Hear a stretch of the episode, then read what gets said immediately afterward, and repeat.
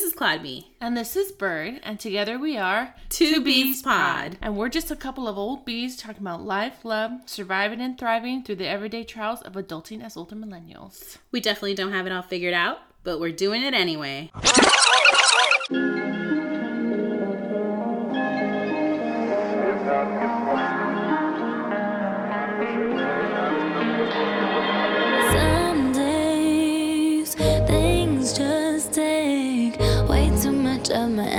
Energy. I look up and the whole room's spinning. You take my cares away. I get so overcomplicate. People tell me to medicate. Feel my blood running, swear the sky's falling. I don't know this shit's fabricated. And we're back. Hey! Hey. I haven't seen you since last year. Oh my god, your The dad classic yokes. joke. Yokes. I'm a yokes. Your dad yokes. Know. Yeah. It's not one of my jokes. I just know everyone hates that joke. Oh See you next year. God, Yeah. Mm. I kind of like it, but I fought saying it. I fought saying it. But did you? Because you said it. Well, yeah, just You mean to- like in life? You Yeah. try to not right now it's just to be annoying. per use. yeah. So yeah, it's like happy podcast new year. That's true. Yeah. And we're- We're coming in with like With it's our? Kita episode. Is it? Yeah. Right? Sure. Yeah, I think you're right. Yeah. Yeah, yeah, yeah. We don't know things. um, it's been like four weeks. hmm Yeah. Because as usual, on the holidays. We got sick. Both of us. Yep. I was like, you worse. yeah. I'm- just done. Like anytime I get sick, it's intense Yeah. because it's still like there and lingering, like in the voice. Like I'm doing like that. You know, like people who talk like that. What's that Mm. called? Valley girl. No. Oh. no. um, vocal fry. Oh really? This when like people talk like that. Like it's called vocal fry. You know who.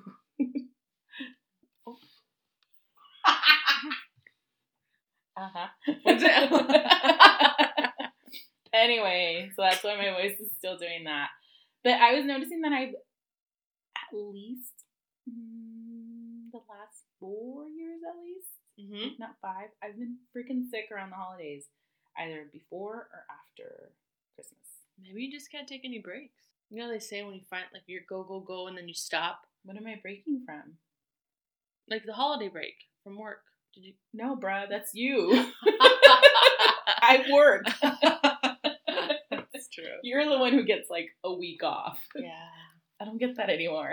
I get sick at the end and then I have to take time off. yeah. It's a lot. The holidays are a lot. It's like non-stop. I wonder if that's what it is that I like just like stress myself out about the Mm. holidays or I don't know, whatever. Yes. And then this is like I this is not my favorite time of the year anyway, so I don't know if it's like everything. Is but isn't. Yeah, is but it isn't. Yeah, well, I wasn't even thinking emotionally, but yes, in the, in the last few years emotionally. Sorry. But I, thanks for bringing it up. but no, just like the like winter time is Oh. not my fave. So I don't know if that's a contributing fact. I don't know. Whatever. It's Yeah. happened for at least five years. It's an issue. Yeah. Like I need a better immune system. Oh. Right? But you eat. Crap? Yes, I do. Mm. I do eat crap You. But you do eat good.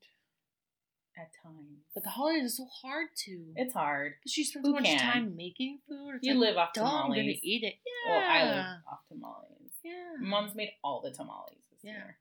Yeah. Yeah. But anyways, But anyways, we're back. 2019. Yeah, yeah. I had this vision for us of like setting intentions and being better humans and da da da da da. Mhm. And we're here. At least we're here. we did none of that. Every time I feel like, oh man, like we're this, we're that, whatever. Like I think back to the when we went to the Outlier podcasting and they said they don't make it past three episodes. I'm like, we're five times better than those now. 15. Congratulations to us. Yeah. I mean, there's time still. Of We gotta do some planning, and we've been talking about. There's been like, so much life happening this year. Mm. I mean, life's probably to continue. I mean, one can only hope. Because what's the alternative? oh my god. but like events, like big events, like my mom's election, Mhm. work shit, which anyway. Mhm. All good things. All good. all good things. All good things. yeah, it's just been busy, but we still still early in the year. We're still in the first month. We have Yeah. some planning to do. Yeah. We're talking about some updates and improvements and Mhm. changes within the podcast. So Might be the same old bees with the new brand. yeah, But not. more to come. More to come. Yeah, Yeah. yeah. all exciting. Yep. Um, but it's January, so I think we we are. We had a nice little check in. We have some things coming up, bringing some folks on who are about that life, visions, and setting intentions. We have like I'm like looking at you like, what life is that? Uh-huh. not ours. That's why, that's why we have this podcast to bring Yeah, people yeah. on to tell us so we can things. learn. Yeah, yeah. We have some exciting guests and things happening um within the new year. hmm So we're gonna learn more about those things. Is what you're saying? Yeah, And try to be better humans. Yeah. And better at adulting. yeah. While making other folks maybe feel less alone. And maybe we will too. Like people, hopefully people listen to us and they're like, same. You know? Yeah. You know, when you see stuff and you're like, oh my god, I'm not the only one who thinks this. Do you think like 15 episodes later, it's just me and you talking to me and you? Did you get the alert? I heard, I saw it said like one of our episodes hit 100, which I think we've gone over 100 already, but like Mhm, another yeah. one. I was Oh, like, no. woohoo! On Anchor? Yeah. No. and then we just found Maybe I'm not our reviews because we're droids. Yeah. Don't drag us. Yeah. yeah. Yeah. yeah. So, You don't like it, you do it. huh? People don't like it, you do it. Start a podcast. I'm mad before I need to be mad. Sorry. Wow. if you don't like it, start your own shit. Listen to yourself. what are you excited for in this year? I think it said last uh, episode maybe, but just like trying to continue to grow Yeah. and continue to heal Mm. and be a better human. I really want to focus on my health overall. So Mm-hmm. Yeah, Yeah. that's what I'm excited about. Same page. Same page. Mm-hmm. I feel like a, a lot's gonna happen this year. Like a lot of growth. I'm hoping. I know that mm, stuff will happen with this podcast. How much I don't know, but I think even I think this will lead to us finding what we're looking for. I don't know. You know what I mean? Yeah, yeah, like yeah. creatively, like it's gonna like open our eyes to like what we have the ability to do Mm-hmm. outside of like we've talked about being more than work and whatever. Mm. Um, and then there's just a lot happening, like the wedding, and then and you'll be a part of that. So I'm excited for what's to come. It feels like it's going to be a good year. Mm, 2016, 2018. 2019 is the year. No, from 2016 to 2018 Oh, was like, I'm like, shit happened. What are you looking for? Who's hoping for 2020? yeah, yeah. Oh, I mean, we could just be optimistic and what? What are you laughing at? Look, Let's just try to be optimistic. I mean, like a point to say. I can try. no, but yeah, that yeah, but yeah. I said absolutely nothing in that sentence. Whatever. Pause. hmm Should we? Are we in the future or back in time doing this? Because we're here to tell our friends what's coming, right? I don't even know how to answer that right now. I'm in the present. I don't know what sort of advanced level of enlightenment you've just achieved. I'm here. Well, I was gonna say, I feel like what we we came here to tell folks about, give them a little pre- preview Mm-hmm. of what's coming in this episode. Mm-hmm. Um, so are we in the future? No. When people listen to this, they're gonna be Mm. knowing that we. Hmm. Still waiting for you to work I'm it not out. sure what I'm trying to say. Mm. But I feel like what you're saying about like growth and like different things we talk about in this episode Yeah. and new things. But I also was wondering, is it worth mentioning? Like, I felt really good after this episode recording. No? Oh yeah, yeah, yeah. weird? Oh, I see Oh. what you're saying. Okay. Not I mean, we can say that like we're recording this our portion after we've already um had our time with our guests. So Mhm. we're like Yeah. putting it in there. uh-huh. Yeah, yeah. Is that what Okay. you're Is Yeah. that what your little brain was trying to work out? I have a blood brain. um, yeah. Yeah, it felt good. yeah. Yeah. And like we were like, it was uh, another like week weekend or another like the day before was like a little weird, like stuff happening weird, whatever. Mhm. And then I think you mentioned feeling a kind of way. Yeah, yeah, coming Oh, here. Yeah. And we are kind of like, these are the people to surround ourselves with Totally. The way. energy, yeah. Yeah. Yeah. So much positivity, and it was just like really great conversation, like Mhm. vulnerable conversation, honest conversation, and like learning Yeah. Things. good. Is that what Kylie Jenner says? The year of learning stuff or something. knowing things, Oh, learning stuff. yeah. I don't know, something like that. Do you know about this Kylie Jenner egg thing on Instagram? I don't think it has anything to do with her. No, no, no. I well, I think the comparison. Okay, I know nothing, so let's Right. start with that. Its name is like Edgar. No. Okay, Is it Eugene? so the egg commented on one of our stories, what? Or like submitted a question, and I was like, "What the f is this guy? What? Who is this fucking When? weirdo?" Because I don't know, a couple yesterday or maybe the fire? Mm-hmm. So um, I was like, "What is this? What is this nonsense? Why does this fucking egg have a million followers? Whatever, weirdo." And I ignored it. and then like now it's like all over social media. But I think the whole thing is that the egg has more followers than Kylie Jenner. Is that what it likes. So Kylie Oh, Jenner had the most likes. Some photo she posted. Mm. and now this egg and it's Yeah. i all i read because of course i skimmed i didn't read details something about like the person is from like british columbia. Uh huh. A story for beast. Never mind. Um and her i think her name is henrietta. The egg has a name. It's something with an e. Is it eugene? I think it's something like that. Mm. i don't know but i still don't get it. I think it's just like a troll situation. i don't like, know if it's like to be the i think most it's liked like photo on Instagram, right? but then you just said like my dad yokes. Everyone's making yokes about the egg like yolks. yeah right I don't know if that's why I just this is fire content. Eggs. Like Anyway, Yeah. How do we get to that? Kylie Jenner. Oh, learning stuff and things. No. We're back. We're back. Found it. Anyways, with all that having been said, we're really excited to have this interview with Ebony and Araceli and um, all the knowledge on all the information that they have to teach us. We've talked a lot um, these, you know, in the past months of podcasting about how both of us are in different paths of healing and trying to learn about new um, alternative forms and realms of healing, things that aren't necessarily just uh, talk therapy. Mm. And so that's why we wanted to have them on. We've been planning on this for a while and we're super excited to finally have them here. So here's Ebony and Araceli. Okay, so we're so excited to have two very special guests who have been very positive and enlightening people that have entered our lives. Just let us know a little bit about you, what you do, and why you're here. Want me to go first?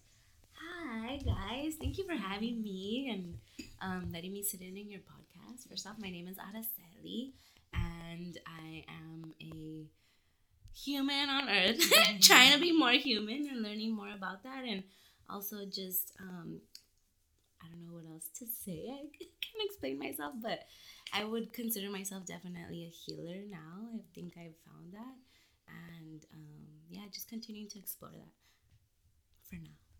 Thank you. Awesome. So, hello, also, um, and thank you for the invite. This is exciting.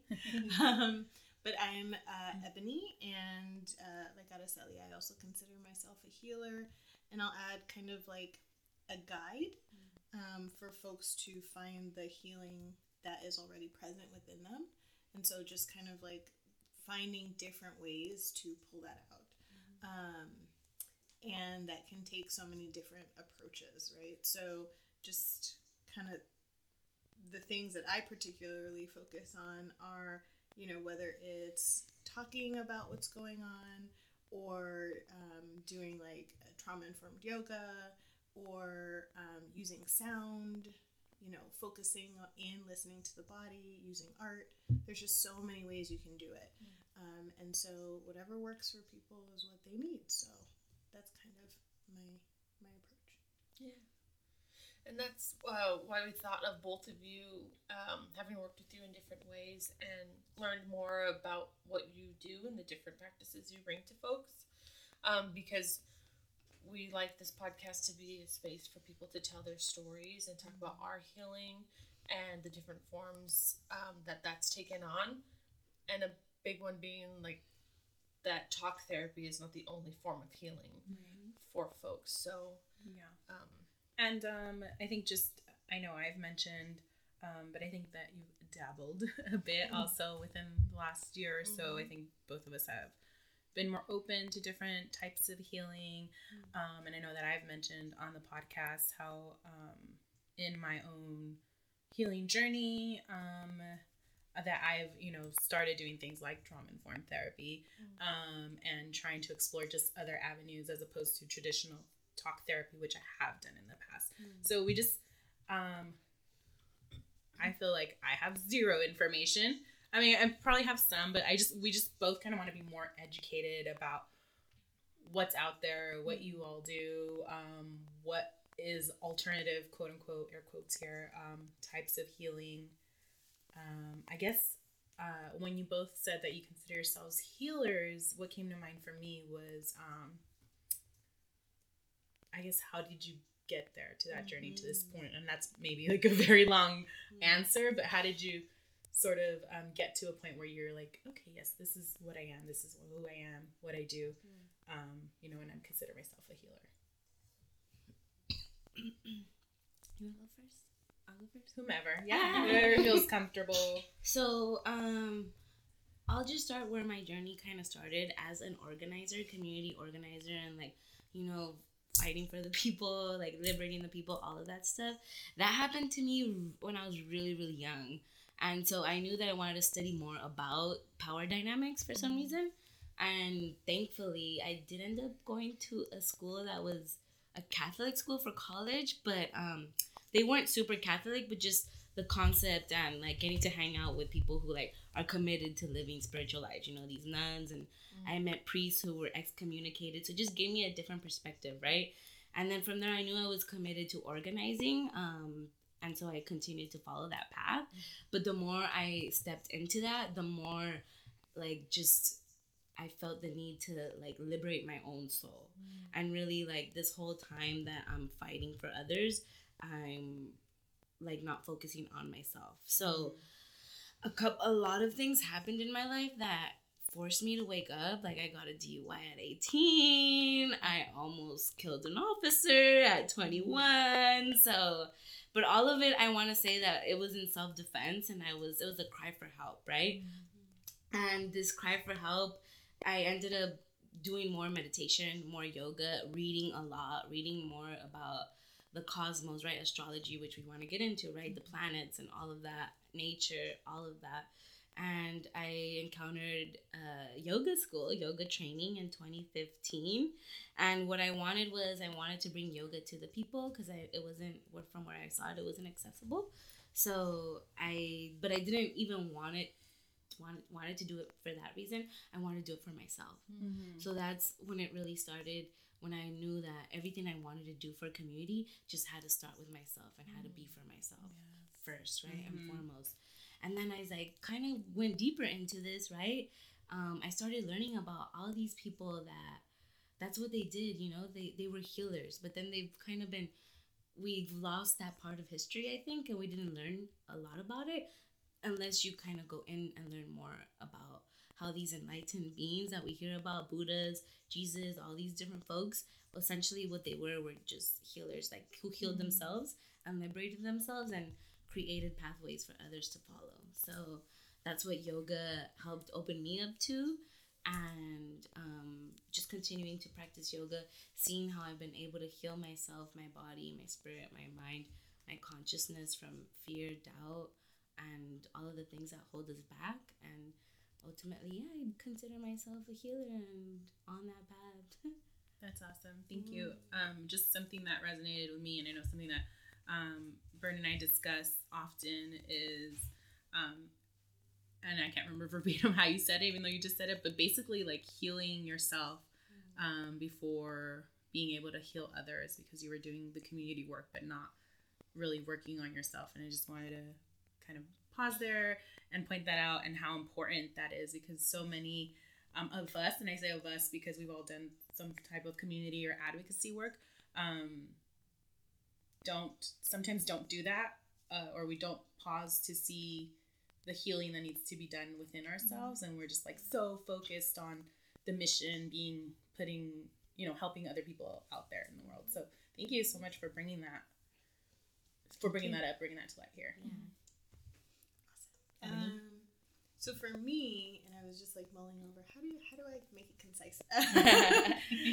for me, I came to healing from having a childhood that was full of traumas.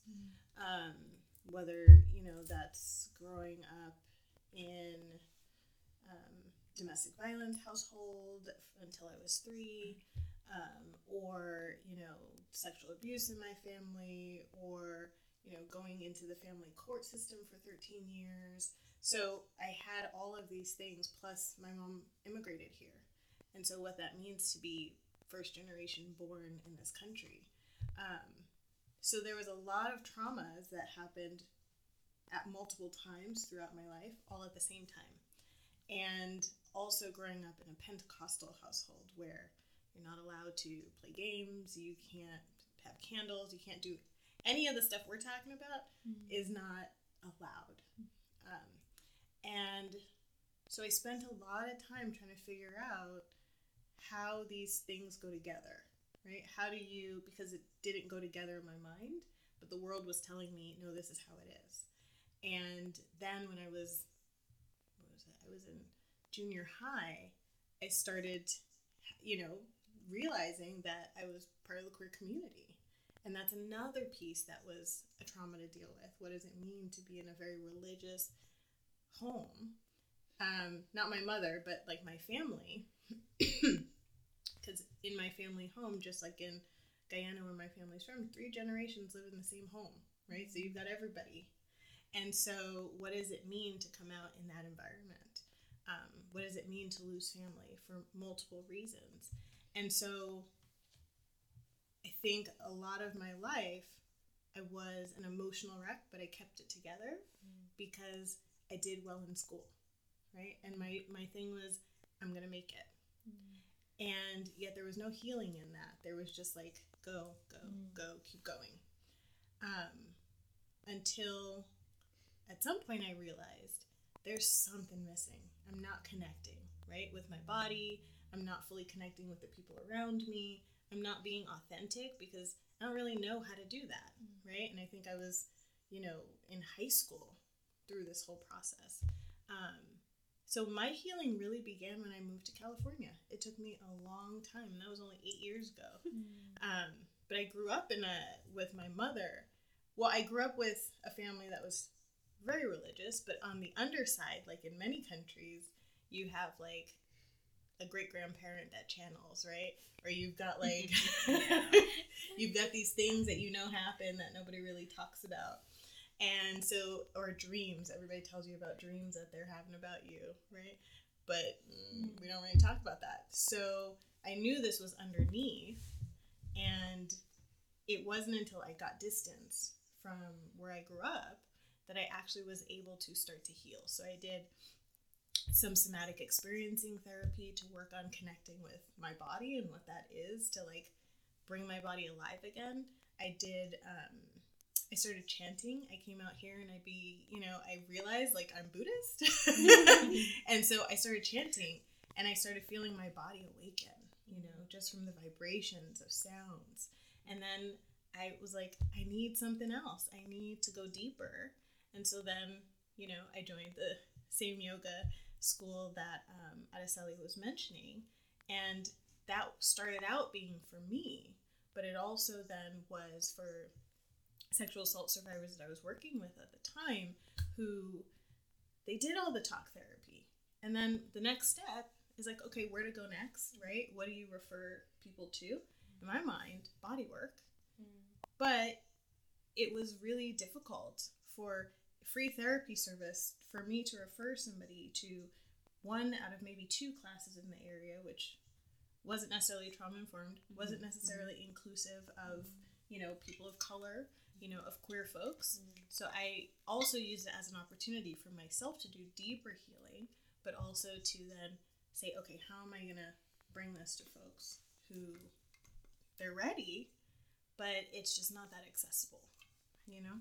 So that's part of my healing. I had to go through it and transform my own pain into medicine so that it could be used in something greater than what was happening. Yeah. Thank you both for sharing so much. Uh, you both kind of mentioned, like in different ways, how this, how trauma manifests in our lives and in our bodies. And I think that's something that I've talked to both of you about. We've had conversations about of when you don't realize how it's coming out, when you don't realize where it's sitting in your body. Can you maybe talk about that and what you know about where it sits in the body, or just you know? One thing I am gonna say is uh, like science is catching up, right? So now there's all these reports. Well, I've seen a couple that are saying that there's like when our DNA is being broken down, they're literally finding how trauma is embedded in mm-hmm. there. So what we're talking about is us in this time right now, we're clearly carrying all of our ancestors' baggage. Mm-hmm. And if you're sitting with it, um, it's not gonna be nice. You know, that's why a lot of us are waking up and like we gotta do something. Mm-hmm. Right? So at the same time that we're carrying it and what we've experienced, it's stuck in our DNA. And if we were like to s- mm-hmm. stretch all of that out, like take out one of our chromosomes, detach the DNA, and like start to break it down, you would see that trauma, but you would also see the flip side of the DNA of the DNA's potential to be able to heal that as well. Mm-hmm. So the thing that science, like one of my teachers, she refers to this a lot of how a lot of times they're saying it's junk DNA, but it's actually DNA that hasn't been turned on. Mm-hmm. And we turn on that DNA, like how Ebony was saying, through sound, through meditation, through a lot of sound works really great, and through a whole bunch of different other modalities. And even just having that awareness of like, holy moly, there's all this DNA and powerful medicine already in my body that hasn't been activated because I've been stuck in this suffering mode that, you know, this whole world keeps us in. But if I just have that awareness that, hey, ha- my body has its potential to heal itself, that is a first step. So that I want to say because a lot of us don't know that we have that ability in our bodies. But one thing that I'm gonna say is um, kind of our, our class that we did our workshop we focused on the sacral chakra. So as all of us being connected to the institution where we worked at pov being connected to working with survivors of violence and, and specifically sexual violence we're specifically working with that second chakra that sits right in our womb pelvis digestion area. So in the yoga community, we kind of say we have three brains. We have the brain that we know about, our heart, and our digestion tract. And all of that is interconnected through uh, like this main nerve system that connects our brain to our heart to our di- digestion area. So a lot of times we're stuck in our heads a lot, but if we start to move that energy down to our hearts and just to ask our hearts questions and then our digestion system questions, we can then begin to learn more about what we need to do for our body to move all that energy. And then um, there's different parts of the body too that hold different things. And then some people have like scars that don't know how they got scars. So those are like different injuries. But the other one, the other body part that holds a lot is our lungs. Mm-hmm. And that's something that I want to get into about breath work. Mm-hmm. So, like you guys, we're going to talk about that later and just how that's kind of what I want to send everybody off with. If you want to start, start with breath work. We mm-hmm. were gifted breathing to be able to activate our DNA and heal our bodies. Like, we don't have to do more. You really don't have to do more than that. People have been able to crack themselves open, awaken a lot of their gifts that they kind of knew they had, or you know, you or you think you're crazy, like, do I really have this gift? Do I not have this gift, or like whatever? But people really start to open up those gifts and crack them open through breath work. So the breath mm. work is how we feed our body, and the lungs holds a lot of grief because they are a dark mm. place. So a lot of times I've um, encountered a lot of people sharing stories of how folks have gotten lung cancer and never mm. smoked a day in their life. Mm-hmm. So why do these things happen, right? We need to start thinking critically. Like mm. if individuals are getting illnesses and like this mainstream tells us, oh, you get it because of this, you get it because of that, but these folks like lived pretty healthy lives and never mm-hmm. smoked and got lung cancer. We have to look at what are these emotional causes that are mm. causing these illnesses. Otherwise, then you know we're not going to be able to heal whatever we want to heal. But that's what I'm going to say on that part. I don't know if you want to add to that. That's a lot. No, no, No, that's so thank you. good. I mean, that's a great jumping off point Yeah. because I mean, you talked about epigenetics, right? Right. This idea that we pass on um, trauma through our DNA. So slavery is passed down, Right. and there are things. There's this great book called Post Traumatic Slave um, Syndrome that it's PTSS versus PTSD, and it's all about. Um, this idea that there are things that we subconsciously do in response to the trauma of our ancestors. So, for example, if you go into a store, right, just typically, there are uh, certain children who will be running around, right? And then there are typically children of color, usually black children, who will be right up next to the side of their parents. They don't move, they don't run off, they don't, nothing that is a result of history where if you let your child wander off, they could be stolen and taken and mm. sold. Mm. So there is a difference in even the extent of freedom in relation to the parent as a result of historical trauma. And um, these are ways that it shows up, but we're not always conscious that it's showing up that way. Mm-hmm. You know, or when parents speak down to their child in front of them, their child could be doing amazing things but you're like oh no that's they, they they're not that's not as good as i need it to be. They mm-hmm. need to work harder right? Sometimes that's a way of it, for an example again during slavery if your child was so great and so amazing and so strong and so able that's the next one to get sold off mm-hmm. right? So you have to speak them down to the powers mm-hmm. in order to keep them right? And it becomes habit over generations mm-hmm. and so these are some of the ways that they show up in our behavior and in how we interact and then how we have relationships with each other. Mm-hmm. Um, so that was a, I mean, thank you for, Yeah. right? And, and then the other piece of, you know, the ACEs study mm. that is out there, mm-hmm. right? Which talks about the connection between, you know, really science catching up, but the connection between trauma and in childhood and adverse health experiences in adulthood, including cancers, including you know the release of all this cortisol in your system, right? So that means that you are um, you have more adrenaline, but that's not helpful if you don't use it. And so what happens is it just sits there. Drag me. Yeah, that's right. And over time, it creates a lot of inflammatory diseases, right? So mm-hmm. that's con- I mean, you may think let's put away this childhood stuff, but it's actually impacting how many times you're going to a doctor, what's showing up, mm-hmm. medications you're taking, right? So there mm-hmm. is an investment in people being ill, right? Because there's not that much or as much investment in addressing trauma in the body because we cut ourselves up off at the neck and we when we do just talk therapy that's what we're doing we're just focusing on the brain and leaving the body behind forgetting that this is what we walk with and it has its own memory. So you know it's really important to integrate them to teach both how to respond instead of react to trauma so that the person is in control of their lives and the direction they want to take it. You know? So we both talked about um, how our bodies hold trauma, and you mentioned breath work, and um, you mentioned something right now I can't remember. Um, but what are some ways that people can release these work? Because if some, if you have pain and you go to the doctor, they don't want to prescribe you with one thing that's going to have ripple effect, cause other things and whatnot, and maybe not address the trauma that you're talking about sitting in your lungs and other parts of your body. So what are ways that people can use their their own bodies and the power that it has to heal itself?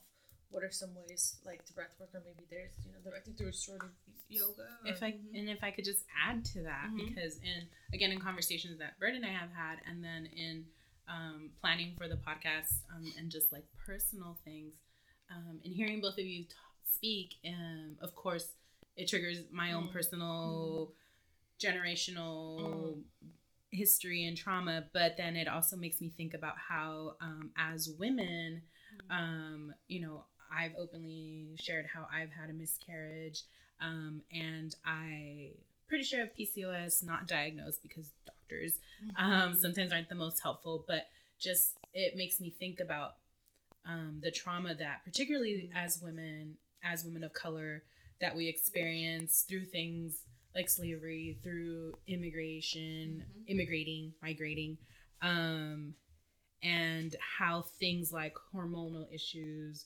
um, or childbearing problems come up things like that i don't know if i'm i don't know if you guys are like Mhm. catching Yeah, what i'm saying but like Mhm. yeah um i don't know if there's a connection there Mhm. that you have seen or that you can speak to and just sort of adding into what brittany was asking Yeah. as well So can I throw in? Go 'cause, ahead. Yeah. You know, there is huge connection. I did some research actually when I was um, in my MFT program, literally on, and this was in the context of slavery, but I think it actually is very. Um, it can translate into traumas across, like generational historical traumas across the board for for women of color. Um, the relationship between um, rape historically and gynecological challenges. And what that means in terms of um, the number of fibroids that are present Mm. for women of color. Specifically, you know, black women have a huge um, rate of fibroids and a huge rate of hysterectomies, unnecessary hysterectomies.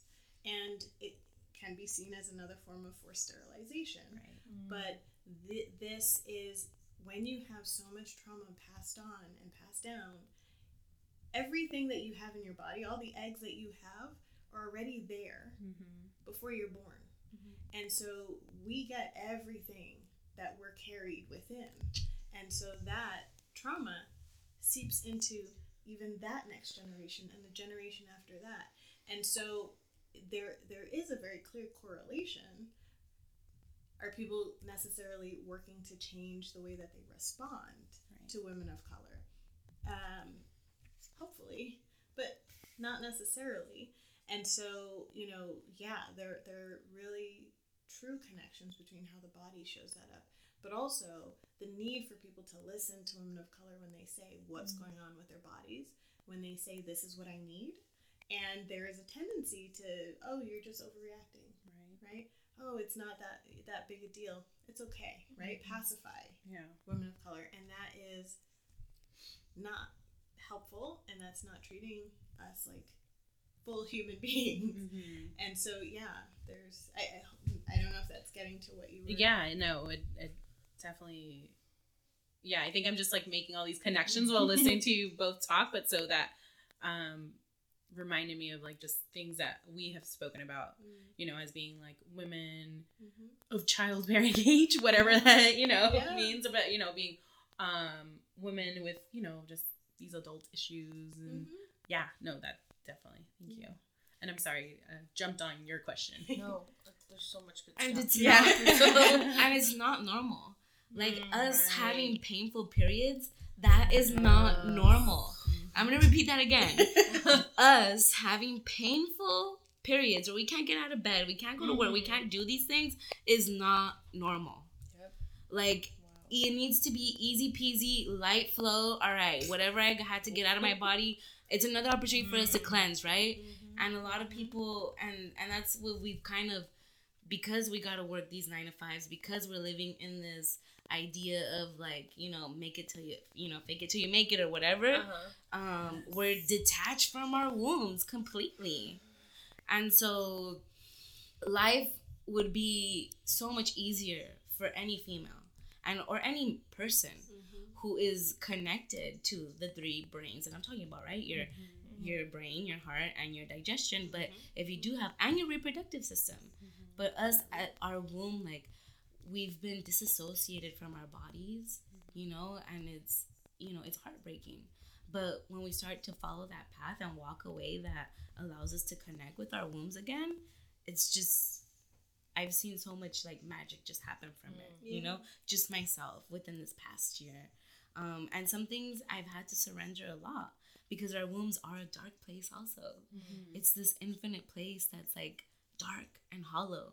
And a child comes out of it, but at the same time, mm-hmm. there's all this other stuff that's in there. We mm. don't know what's in there. Yeah. So, a part of getting to know and healing your mm-hmm. womb has required, of me at least, to surrender into that and not mm-hmm. knowing what it is, you know, and mm-hmm. not knowing the power that it has to heal me and my lineage and my sisters and my community. Um, but if we, again, just even having that awareness of like, I need to have a deeper connection with my womb has is can can open up pathways for us in our healing journeys. and that universal place, right? It is Right. that place of the universe where the universe exists. Mm-hmm. And so that that dark place is everything and nothing at the same time. And so so much can be born out of that, right? Just just so much. It's like it's you know that I went to this talk a couple years ago at Red Cat and um, there was this this woman there spoke about the womb as the portal to the universe and how beautiful that is, right? Mm-hmm. And I sit with that. I also, you know, just to add, I also think it's really important to have doctors mm-hmm. that you interview, right? Mm-hmm. Because we don't always do that. Like as women, we don't, we, you know, and sometimes we're not allowed to do that because of insurance or other challenges in that area. But to interview the people who are going to be supporting you, Yeah. what do you like where are we aligned and where are we not aligned? Because if we're not aligned let's figure something else out. Um, and are they in full support of what you believe right? They don't have to necessarily agree with everything but are they in support of you? Um, yeah. So that's i think the other piece. How do we advocate for ourselves? And I just want to remind us that a lot of this womb medicine for many centuries was, you know, labeled as witchcraft. Mm-hmm. Yeah. And people got mm-hmm. killed because they had this wisdom and they had this knowledge. Mm, Brujas or whatever. Like it, mm-hmm. they created these negative terms so that we'd be disconnected. Um, but we're coming back to ourselves. So, you know, I just want to remind people that there's that little piece of history, but it's not coming into play anymore as far as like where we're healing, you know, because our ancestors just want us to thrive. They don't want us to be stuck on that past anymore. and They want us to move forward, and it's time to really move forward. and there are womb healers coming Yes, up right yes. we So know it, we supporting know- them. We know several, yeah, several so doulas, several womb it. healers, yeah several uh, abdominal abdominal massage therapists, like yeah and we have to support these people because otherwise you know we're gonna repeat that same history where we see them lynched or burned or whatever you and know what i mean Amazing work. They just they just things I wouldn't think of. They just go in right and know how to help someone shift and heal their body. Um, and heal this space that's so myster- mysterious sometimes to, to, to all of us. So, um, yeah, they're womb healers out there. yes I just want to no, it's good. Thank you so much. Yeah. Everything. it's getting hot I wanted to um talk since you brought up the the word brujas and brujeria. I wanted to, as both of us have talked about how we're um, raised Catholic and we live with Catholic guilt every day and we try to overcome it. so I wanted to talk a little or ask you to speak a little bit on that because you know obviously we can talk about like the colonization of our ancestral people and um, Christianity coming to us and all those things, right? And so most of us, uh, well, a lot of us, particularly in Latin American countries, um, in Central America, it's El Salvador, where I am from, my family's from, it's all still predominantly Catholic, right? So I grew up with, um, and I don't know if you had a similar experience or know people were like those are bad things, and sort of Ebony uh, touched on that a little bit um, about how you know you know that there's these people in your family, in your lineage who have these gifts, but right, you guys know what I'm talking about. Yeah. But so yeah, so brujeria has always been seen as bad, right? Even within like my own family, it's like you know we're devout Catholics or they're devout Catholics. um, and then these other gifts or things or brujeria type things are seen as bad. But it's so funny because even within the religion itself, there's certain things that are like, you know, otherworldly or whatever you want to call it, not a- able to be explained. You know, you know what I mean. So can you speak on that a little bit? I don't know if that even made sense. Yeah, if that was a question, but yeah. Well, what makes it even more funny is um, Jesus was a brujo. Right. We're straight up worshiping a witch. Um, he was a straight magician. Like it's turning water into wine. Yeah. Like Yeah. witches do that. You know, like we're so. Um, I think that if you look into it, you read into it, and whatever. There's a whole bunch of edits and all that stuff. But somebody that I recently saw on Instagram, they're like the whole book of Psalms. The book of Psalms is like this whole like uh, spell book. Like Yeah. they were, you know, uh, doing all this stuff, but. I think a lot of this also existed in every tradi- tradition Uh-huh. before even Christianity came into play. It's just things were modified and tweaked so that, you know, certain people can have easier access to the resources, right? And to that resource that we're talking about is our Mother Earth. Um, and, you know, anything, the way we honored our Mother Earth was the way we honored our womb. So mm-hmm. that's kind of that connection. And I think that Christianity a lot of times has, you know, created this facade so that while we're turning and worshiping in these churches, they're over here, you know, mining in our lands, taking these beautiful natural resources from El Salvador, like you mentioned, your beautiful country, like, and the things that have happened in Cen- Central America. So, it has been direct access to the womb of our mother, our Mother Earth, to take these resources. And that's kind of what happened to all of us, right? We're all carrying that Yeah. trauma. They came into our wombs to take our magic away, to take our. Um. So, uh, and the work that I do is the curanderismo, our soul essence, pieces of our soul. So when traumatic experiences happen to us, especially when it is sexual violence, um, it's like pieces of us leave our bodies, right? right? Yeah. So when we do heal, and you could feel it sometimes mm. when you do some deep healing, you just feel mm. like whoa, something came back. Some, some mm-hmm. maybe it'll ha- it's happened to you guys, and you just can't can't explain it. But it's like when those moments happen, it's you did something right along your path that allowed this piece of your soul that wants to be with you to just come back into your spirit. So a lot of times that's kind of what happens when you are in yoga or in any deep trance state where you're honoring yourself and loving yourself. And from my experience. Um, but I grew up in my household like my grandma and my mom were always having my aunt my other aunt over who was always doing the cards for them and cleaning us with the eggs and all of this mm-hmm. stuff. Yeah. So it was that's what I saw more of. Now I'm like cleaning with the feathers, you know, and all the mm-hmm. other stuff. But I just it was straight up the egg, you Yeah. know. And what does the egg tell you, or putting the egg somewhere? Mm-hmm. But that was a big one. So it just Mm. it just it was weird too because it's like there's a relationship with it, but nah, but no. So it's like yeah. you know our generations before us are in this like tearing like pulling themselves apart, and I was just like, okay, I'm not gonna have that. I'm gonna be in my power, and I'm gonna do all this stuff because I don't care anymore. Yeah. I don't care. I don't care anymore. and like this idea of fear and like places that they tell us we're gonna go to if we Yeah. do certain, they don't exist. They don't exist. They do not exist. They exist right here in real time, right? That's how people save themselves. You know, like um, you know, the home somebody who's homeless who just becomes a millionaire. Like we're watching people go from hell to like heaven in this reality. You know, so that all that stuff. Well, and to add to that, so like um, before my family immigrated here, they were Catholic. They had to be Catholic, um, in because they were um, they're in South America, so everybody had to be Catholic. Um, and so my mom was raised Catholic, and so was my uncle, and they're still Catholic. Um, so it's like people converted when they came to America.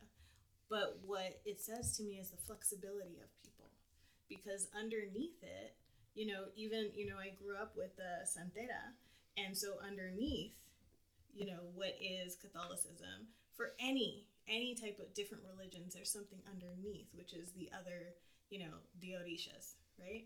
And in that, you know, she was one of the, she was like a second grandmother to me, and you know, there's all of this, you know, music. There's all of this life. There's all of this um, lack of hiding, right? Even underneath that. And the flexibility, because when you're forced to be a certain religion, you have to find a way to still have your truth seep through. And so I think at some point, people, there's a fear of seeping through, but there's also this great power and ability to kind of be a chameleon and always seep through, find a way for the, those those stories, those realities, that knowing to be be mm. told. It just takes different forms, different times. And something I do want to say, not to get like religious or crazy spiritual, but you know, I knew in my heart when I was going to church that like Jesus was speaking to me and was kind of telling me like a lot of stuff you're hearing is a little bit BS because I, I I just had I just feel I like we can that. relate relate like, girl, only take part of Yeah. because because he like he's not the only one that came to do this, but he came to show us that he was this magical light being, mm-hmm. and that all of us. Are that magical light being, Right. and everything he was able to do, we can do that. And because if you want to get to that religious level, like, isn't there supposed to be God in all of us, right? We Isn't are that all what- divine. right? Beautiful. Yes, Right. that's Isn't basically that what what I'm trying to religion say. teaches Yes. you? There's So- a book. There's a book, the Book Uh-huh. of Thomas, right? Uh. The Book of Thomas, which was one of the the lost Gnostic Gospels that were buried in the desert. So the the Bible was put together, and it was organized in a certain way, but the Mhm. Gnostic Gospels were buried. Mhm. And one of those books, there was a book by Mary Magdalene, there was a book by Tho- by Thomas, and one of um, one of what what it says there, one of the pieces that are huge is if you look for God in the sky, the birds will get there before you. If you look for Him in the sea, the fish will get there before you. God is within us. That is powerful in itself, right? Which is why it's taken out because if some if that were known, the connection between all these different faiths and religions and spirituality, there would be no fighting. Mm-hmm. It would Right. be look inside, you are responsible versus oh no, you don't believe what I say, so I'm going to come mm-hmm. whatever, right? Yeah. So it's it, yeah. Yeah. Yeah. And then when you look into that, like a lot of these folks, they had mystical things happen to them, you know, like unexplainable things happen to them. And I think things like that happen to all of us on our daily lives. And mm-hmm. we sometimes feel like, who can I share it with? Like, mm-hmm. who's not going to judge me for it? Like, did that really just happen? Yeah. Did that really just happen? Ay, Dios mío. like, what can I do? So it's, it's, we live in a magical, magical place and we're divine, awesome beings. And we can't be afraid of our power that was gifted to us. And we have our divine right to be in that power, mm-hmm. you know, and nobody can tell us otherwise. But thank you so much for letting us live in a time where we can say that, you know? because it's been tough for our ancestors, but we're here now and we can say that and we can own that if you want to, which I'm hoping we all Yeah. do. Yeah, so um, I don't know if you want to get into a little bit of how the different traumas, like sexual trauma, coming out into a family as queer, like these different experiences, how um, how you get through them, and how you can use yourself. Can you talk about um, these things? The restorative yoga, the breath work, and because I know, like, just in sitting here talking about these things, I can kind of feel like I mean, Claudia, at least I, I know you mentioned like stuff is resonating with us.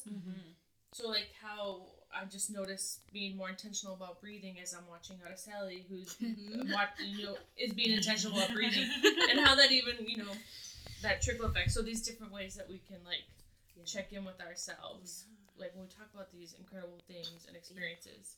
So I'll I can talk about the second chakra and just I think I want you to add to it too because we focus on the concept of water, right? Mm. And understanding how, you know, we're 70% water, right? So mm-hmm. that means we're a lot of emotion. Mm-hmm. Water is emotion. We're moving just like the waves. We're it's constantly moving. So and um as women, we are the or you know, people who are more femme identified, we are the masters of the emotions.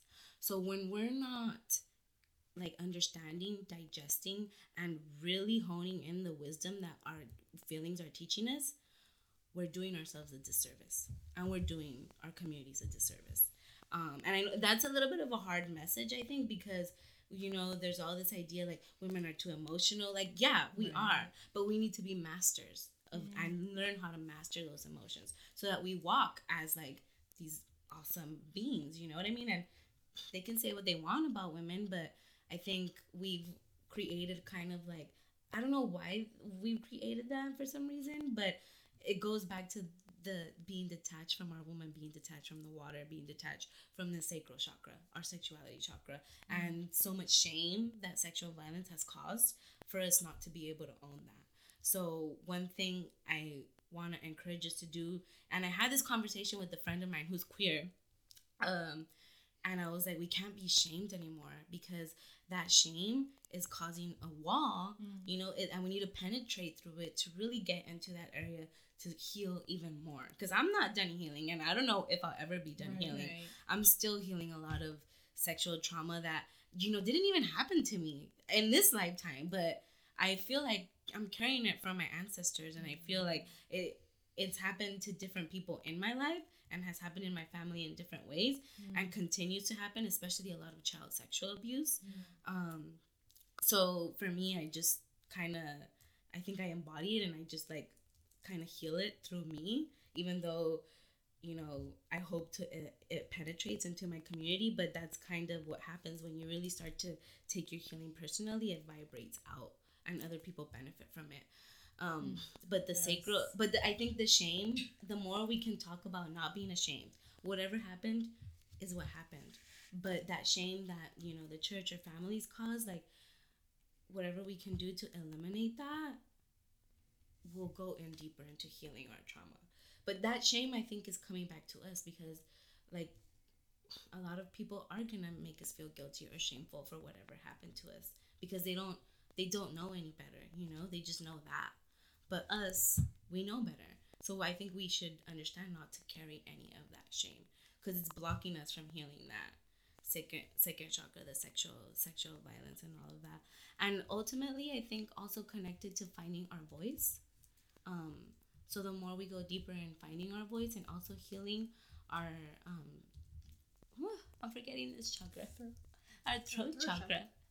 Um is also connected to to all of them are connected but the more we can speak out and being mindful of that speaking out and releasing that shame i think we can go deeper into healing our a lot of the sexual violence. But one thing i do want to encourage us as you know folks who identify as female and anybody who identifies as female is learn more about your emotions and master your emotions. Like be the master of your emotions. And that can help you heal and that can help you you know just manifest in different ways and also like calm others you know? Like other people are not going to come at you crazy when you're mastering your emotions if that is happening to you. And i'm mm-hmm. speaking that from experience like mm. straight up. You know if we're mastering those emotions we know how they're making us feel we know how they're manifesting in different ways mm-hmm. then we'll be able to eliminate that. And i've been able to explore that through healing my relationship with my mom.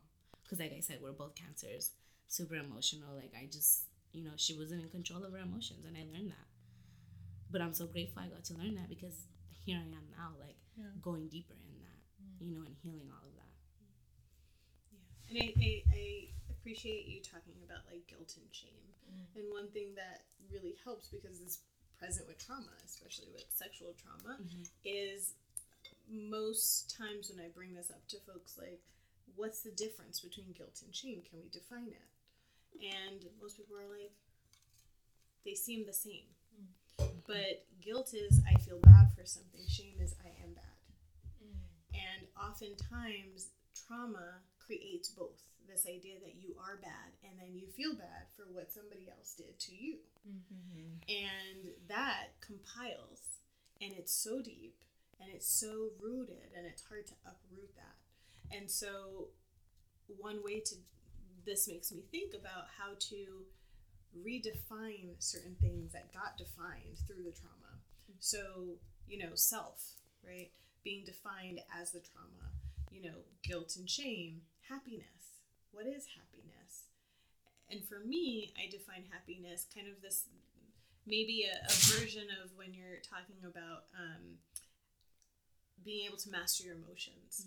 So for me, happiness is being able to, no matter what chaos is going on around you, you are steady. right? Doesn't mean you don't feel those emotions, doesn't mean you don't respond to them, but they don't control you. You don't react to them. You are steady because no matter what, you are who you are. And that for me is happiness because there will always be challenges. There will always be um, things that get thrown in your way. Right? So that's some of how I think about it. And I think of it through, you know, how to heal, right? There's not one path on how to do that. Some of it will come through breath work, some of it will come through trauma informed yoga, right? Moving the body, waking the body up, letting the body create new meaning, new messages, um, and also to release. The body holds so much. And a lot of times folks don't realize they stop breathing. Folks don't realize that their their, you know, arms are like this half the time, like their shoulders and their arms are so tense and tight. We're both like, Right? uh. It's true. Yeah. Yeah, for Or that certain parts of their bodies during certain times of the year start to mess with them mm. and get mm. worse over time. That is the body speaking and saying, hey, there's a memory here. I need you to pay attention to me. Mm. And so if we don't actually so if we don't actually start to listen to our bodies, we might be, and I say, you know, we might do all the talk therapy in the world, and I'm a therapist. I value talk therapy Yeah. but I value trauma informed Mm. therapy, which includes the body. So we might talk about it for five years. We, we might work through it for five years, but you walk by that same place where something happened to you, your body's going to remind you of it. And if you don't let your body work with you in that process, it's going to trip you up again. And so, how do we create space for communication between the two? So, whatever you do, the goal is to create communication. Breathing is a key way. Yoga is breath.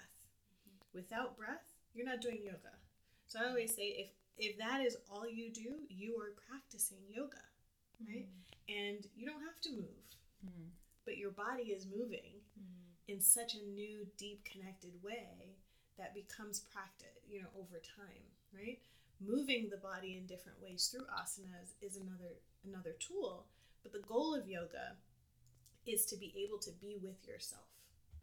And when there's trauma, it's hard to be with yourself. Hmm. Hmm. Right? So that's part of that that can be part of the journey. Right? Self-care is part of that journey. What does it mean to not feel guilty to take care of yourself and say, I'm busy, right? Hmm. Having boundaries. You know, there's just so many things. Yeah. and community. Yeah. Like we need to build community so that Healthy way community. healthy Yeah. community, Yeah. yes, vibrant, healthy community, because we're done with the shame. Yeah. You know. Yeah. Yeah.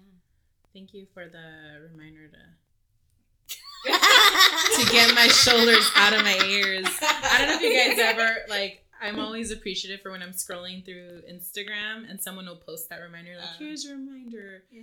Um, you know, get your shoulders out from your ears, take a deep breath, and I'm always, like, I always stop and do it, and I'm like, "Oh, thank you," and then you like scrolling, so I'm like, oh.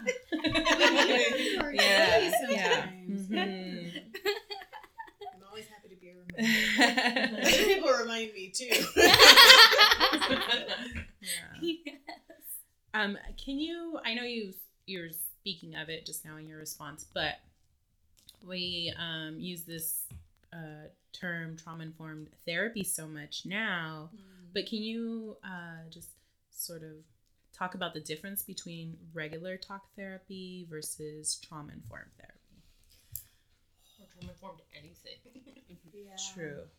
So, oh, concisely. Yes, you can. I'm gonna try. Give it to Um. So part of the challenge is that I can't necessarily speak to how everyone practices, Ah. right? Because Mm. everyone practices differently. Mhm. Uh-huh. So they could be doing an element of trauma informed work and not the others. Mm. Um, so it's very, and that's part of the thing about therapy is that it's behind closed doors. So you Right. never know. Mm. But typically, um, tr- traditional therapy does not necessarily um, find itself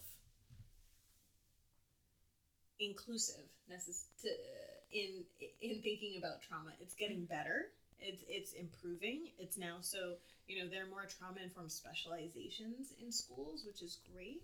Um, but trauma informed therapy does what I've part of what I've been saying, right? It's about connecting the mind and the body, but it also talks about um, how to empower the individual, right? How to know that you are not in charge of, you're not responsible for their healing.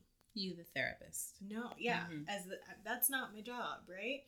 My job is to be a guide Mm-hmm. and to offer as much support as I can along the road. And the moment I think that I am responsible for that person's everything Mm. is the moment that I take their power away from them. And that is not that's not what I'm trying to do. Right. And so it's about that autonomy, it's about empowerment in people, it's about shifting your worldview and knowing that, you know, one of the things we always say, uh, you know, um, is not what did you do, right? It's not about, oh, what did you do to cause this? It's about what happened to you. Yeah. Just like if somebody's running you off the road, we go to what did you, what is wrong with you, right? Versus like what happened to you that day? Mm-hmm. finding compassion for the trauma that is showing up in that person's behavior even if it's being thrown all over you right? Because that's what's happening in that moment for that person holding space for that finding interventions that's culturally relevant finding tools that actually work for them being able to hear from someone now this is not working for me and not take it personally backing off and being like okay well let's reevaluate. What is working for you what do you need? Letting that person lead because it is about their healing not about mine. So that's part of the difference right? How to em- have as much opportunity to empower that person because power gets taken away mm-hmm. with sexual assault Right. with domestic violence. How do you sometimes you know take a step down recognize your power and know you don't need that much power in the room right? And give over mm. more share share that power even out level out that power as much as possible. So those are all you know different aspects of trauma informed therapy but just trauma informed work overall. These are best practices you know? Compassionate empowerment. yes. Mm. yes. See you always have the Well, you said it. I just Oh, tried to no, no, put it more Yeah, concisely. yeah, there you go you said it. That was beautiful. I That was know. beautiful. Teamwork. yes And the anatomy part. Sorry. The knowing the body more and how Yeah. the body holds holds stuff. Holds really stuff. important. and not telling somebody if they're like, oh, this is hurting. Of course, you want to make sure someone goes to the doctor, make sure that things Yeah. medically are okay, but you Yeah. also want to be like, you don't want to ignore that, Yeah. right? You want to find room for exploration. And I've thought a lot about that of like, you know, ever since I went deeper in learning more about anatomy, mm-hmm. like what a difference it would make in our world if children mm. knew anatomy and where like these emotions and things get held in their body. Mm-hmm. And we could even make, you know, sex ed even easier from that. Mm-hmm. Of them just understanding that they have this crazy anatomy that holds different things and it's like almost like a temple, you know? Um, so I've thought about what a difference that could make in our world teaching the children Yeah. anatomy at a young age, Yeah. like real science anatomy and the brain. Which I was thinking we're gonna talk about the brain, right? Sure. Should we talk about the brain? Sure. No, just really quickly because I just was reading something. So I don't know all the science words or whatever, but um our right side of our brain tends to be more creative and our left side of our brain tends to be more analytic. Am I right about that? Yes. But typically the left side is like known in yoga as more feminine and the right side is more masculine, but then the right side is more feminine creative and the left side is like more analytical masculine. And then the part in the middle of our brain, um, which I'm forgetting the name, that is um, the part that we need to focus on and can heal through sound and through breath work and through yoga so that there is healthier communication between the two. Yeah. So that's so the bridge between both our left and right sides, and there aren't a whole but trauma impacts the brain structure, and it also impra- impacts the way that these two parts connect, uh, communicate with each other, right? So a lot of this is about communication and how we communicate with the body and how the brain connect communicates with it, itself Mhm. to then communicate with the body. And so, um, healing arts is a key way of actually shifting um, and uh, creating deeper communication between the right and left sides. Because you don't necessarily need to talk you need to create. Um, there's this uh, he's just amazing Bessel van der Kolk. He wrote this book called the body keeps score. Oh yes, that's the famous one. i know. I just want to go to one of his talks and be like oh I knew that book was gonna come up. He just he just has to get squeezed in here. Yes. and the first article I read by him, it it um, it actually talks about like some of his research going to um, talking to survivors of Chernobyl, the Holocaust, and he looks at the um, where trauma began, like when trauma took hold. And um, he found that trauma does not take hold. The trauma symptoms do not necessarily take hold just because trauma happened. It takes hold in that space between a lack of action being able mm. being unable to take action to correct or change what is happening right mm-hmm. now which is where powerlessness inserts itself. Mm-hmm. So you could go through a, a really horrific event and also not have trauma symptomology right because we mm-hmm. know the brain has about a month or so where it can start to do some corrective work mm. um, but if you and that depends on the resources, family support that you have mm-hmm. around you. But if you are unable to take action to interrupt this, whatever is happening, then there are, that's where trauma inserts itself. Mm-hmm. And that's where then the body starts to react as well. So it's very, you know, it's very interesting this bridge in our brain and how we can connect that. But it's hard to talk about trauma especially for young children. So that because language center can sometimes be impacted, and so healing arts, doing art, allows one to take action because you're doing, mm-hmm. right? Pushing against the wall with your hands is action. You're pushing. You're shifting something. And so these are ways that the brain actually, there's research that shows that the brain can heal itself and strengthen that bridge through art. What does it say about me that I get so anxious about doing art? Well, you know what I mean? That's what I keep thinking. I'm like, hmm. Well, the, well, I'm like, uh. my nervous laugh. of- she always wants to do like those paint. What are they called? I was gonna say Paint paint the the night, but that's paint Disney. night. Yes. Yeah, and I'm like, no, I Yes. can't. Don't make me do it. That's not uncommon though, because like you know, there's a difference between art for production mm-hmm. and art for process. Mm-hmm. Healing art has nothing to do with production. So literally, I could scribble on a piece of paper and you know, after a prompt and do some stuff. Nobody has to ever see that. Mm. So it's not going to be sold anywhere. But the mm. anxiety sometimes comes from the product, needing to make Yes, a product, which yeah. is what a lot of art has become. Right. Mm. Yeah. Can I ask why? Why you get scared? Um, I think I get very like neurotic about the product, about what it's gonna look like, if it's good enough, it's not good enough, I'm not good at this. Like, I'm like, I don't want to do this. This is too much. This causes more anxiety than like oh. Healing. That's the Okay. thing with, the, with those nights. It's like when you do the wine paint and you go somewhere because they have like the red lady or Right. some lady in the red dress. We went to one, um, and it was like painting like these birds on this background, and they, everyone's looks different. But I was like, I hate being constrained. I have to draw these birds like this. But I want to do it, and we've talked about doing like our own little like. oh, it's cheaper to get our own cheap wine and canvases. Yeah. Something that I that I do that I find very healing is I use paper towels and I just get the the paint and then you just start like you know when people throw paint Mm-hmm. or So like in the. Princess Diaries they throw the, thing, uh, the, the balloons Yeah. like different things like that like there's like healing in that for I feel me. my body tensing. oh no like this, oh, this sounds like Just a lot. supposedly forcing painting on her I'm like, uh. because painting's been that for me Yeah. I, what, I mean the only thing I don't like about it is the mess I have to clean up after Yeah. but doing it I really enjoy and I found a way that works for me and it's not always painting like a masterpiece like I have. I have one where is it I think it's in the kitchen um but it was the what's the yellow chakra That's the power. Power center. shock. yeah So I painted one that's just that, and it's all like with like the blot. So it's like that motion, that consistent motion where you kind of get lost in it, and it's Mm-hmm. yellow. I'll show you after. Mm. But yeah, I don't know. I guess it's fine because that's been a practice of where I work to bring art healing in and let people have mm-hmm. that space to make it what they want.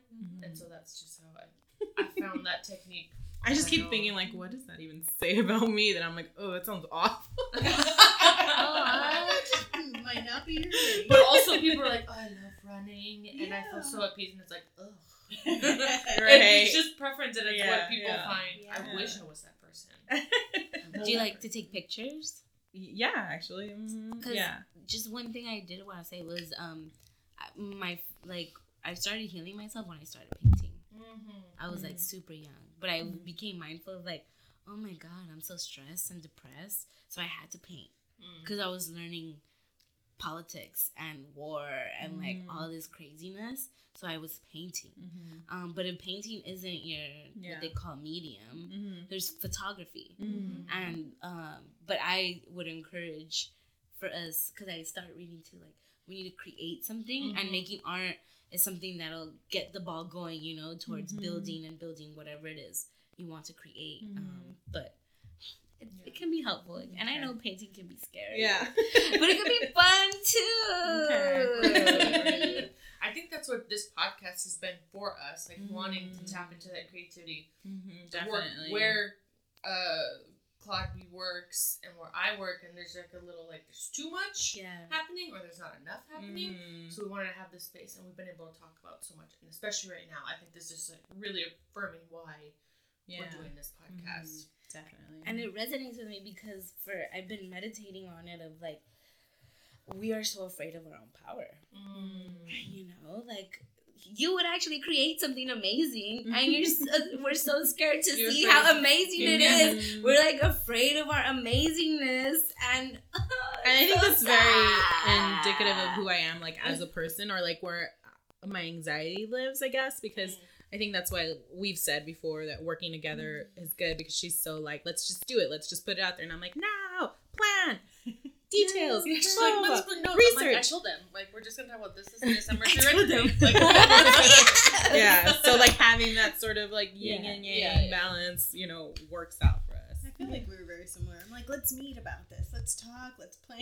And, I was, and then I was like, it's okay. Yeah, We got it's okay. Yeah.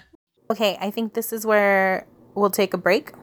Um, we've had such great conversation with Ebony Araceli, and we have so much more to share with you.